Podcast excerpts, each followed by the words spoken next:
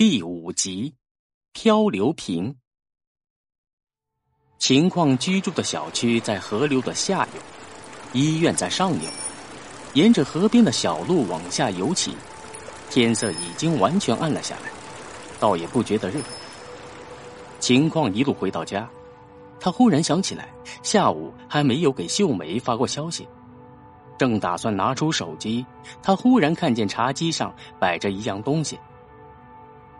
那是一本相簿，封面上画着时代感十足的摩登女郎，硬皮封面上开了个天窗，露出里面的黑白照片。秦况愣了两秒，是母亲拿出来的吗？在他小时候，常常躲进母亲的置物柜里玩耍，那里边摆放着很多这样的东西：一本日记、几本相簿，一些母亲年轻时的同学簿。他曾不厌其烦的翻阅这些东西，直到他不再愿意看见那个人的照片。他拿起相簿走向房间，刚走到置物柜前，他忽然心念一动，回到客厅的沙发上，翻开相簿。相簿的前几页是母亲小时候的照片，他往后翻，中间的部分开始出现那个人的照片，还好。他的照片并不多，只有五六张，而且全部是与母亲的合照。还好我不像他，他才不是我的父亲，他抛弃了我的母亲，抛弃了我。如果不是他，母亲不会过得这么辛苦。秦况心想，他快速掠过男人的照片，继续往后翻。忽然，他被一张照片吸引住了。照片上是两个并肩而立的男人。照片老化严重，只能依稀看出背景似乎是一座实验室，摆着些显微镜之类的器材，这也呼应着二人身穿的白色大褂。之前相簿里有这张照片吗？想不起来了。左边这个人是外公，哎，年轻的外公和自己更像了呢。情况隔着时空注视着对方的眼睛。虽然照片上的秦树是格外年轻，但他一眼就认出了这个人，而照片上的另一个人令他大吃一惊。这个人比爷爷稍微年长一些，他今天才见过这个人，石中剑。他只知道外公曾在宁大任教，却没想到他和石中剑竟然相识。不过石中剑当年也是宁大的学者。众所周知，那项价值千金的研究正是在宁大的实验室里得到的。两个人认识彼此，并不是什么奇怪的事。令他想不通的是，嗯，既然池中剑和我外公秦叔有救，为什么他从未提起过这件事？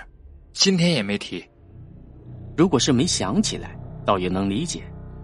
但他与石小天相识多年，见到石中剑的次数也不少。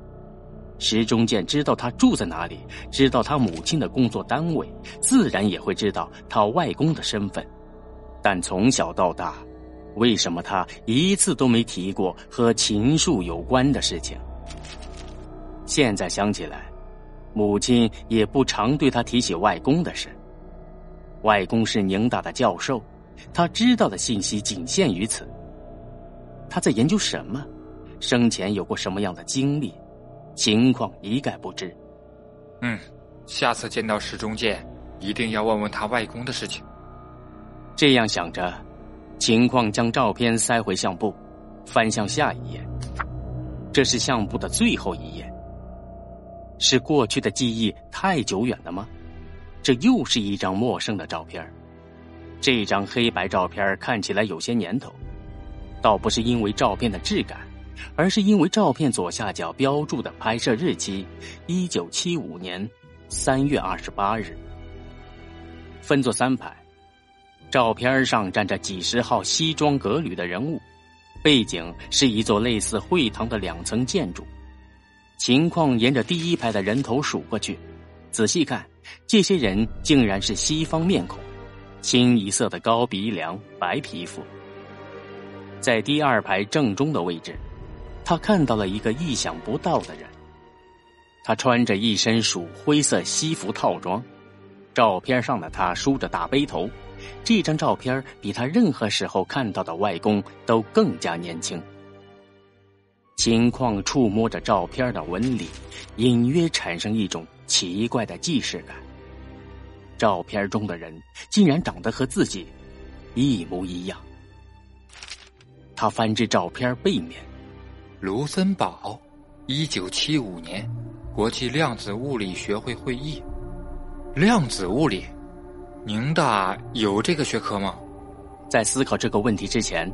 他的脑海中飞速的闪过另一个问题：一九七五年，外公参加过国际量子物理学会在卢森堡的会议，为什么我不知道这件事？卢森堡大学是现在量子物理学的重镇。一九七五年，外公不远万里前往异国，意味着这个国际量子物理学会绝不是什么野鸡学会，也意味着。外公在这个领域可能拥有很高的学术地位，但是为什么呢？无论是在宁大还是母亲的口中，他从未听说过这件事情。忽然间，他感觉自己从未真正了解过外公。是出于某种不可告人的理由吗？所有人都在有意隐瞒他的事情。秦树绝不是母亲口中那个平凡的大学教授。四十年前，这个男人究竟做了些什么？回过头，秦况忽然看到石小天那个超远焦望远镜里射出了一道幽蓝的寒光，就像受到召唤一般，他径直走上前，把眼睛贴了上去。镜头里一片汪洋大海，一条渺小的渔船在惊涛骇浪中上下起伏。两个东方面孔的男人，一个拼命拽着渔网，一个从渔网里边掏出刚刚打捞上来的两只罐头状物体。秦况睁大了眼睛，透过玻璃，能看见那两只罐头里充满透明的液体。液体中分别躺着两个抱膝沉睡的婴儿，而他们的系带被什么装置连在了一起。